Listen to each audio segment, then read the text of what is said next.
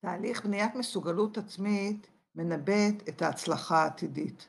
בנדורה מגדיר את המסוגלות העצמית כשיפוטו של אדם, את יכולתו לבצע בצורה מוצלחת התנהגויות מסוימות שיביאו לתוצאה הרצויה.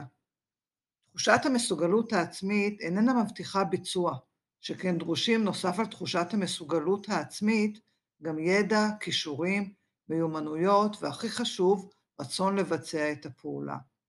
אם כך, איך נרכשת מסוגלות עצמית? יש ארבעה דרכים. הראשונה, הצלחות שאנו מתנסים בהם בעבר, הצלחות.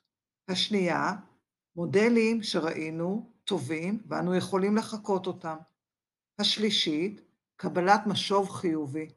והרביעית, עוררות פסיכולוגית ופיזיולוגית חיובית. זאת אומרת, רמת בריאות פיזית ואנרגיה נפשית שיש לנו.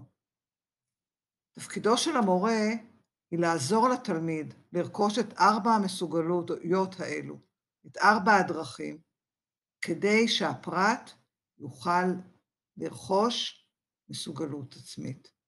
בחירותנו בעתיד חשובות.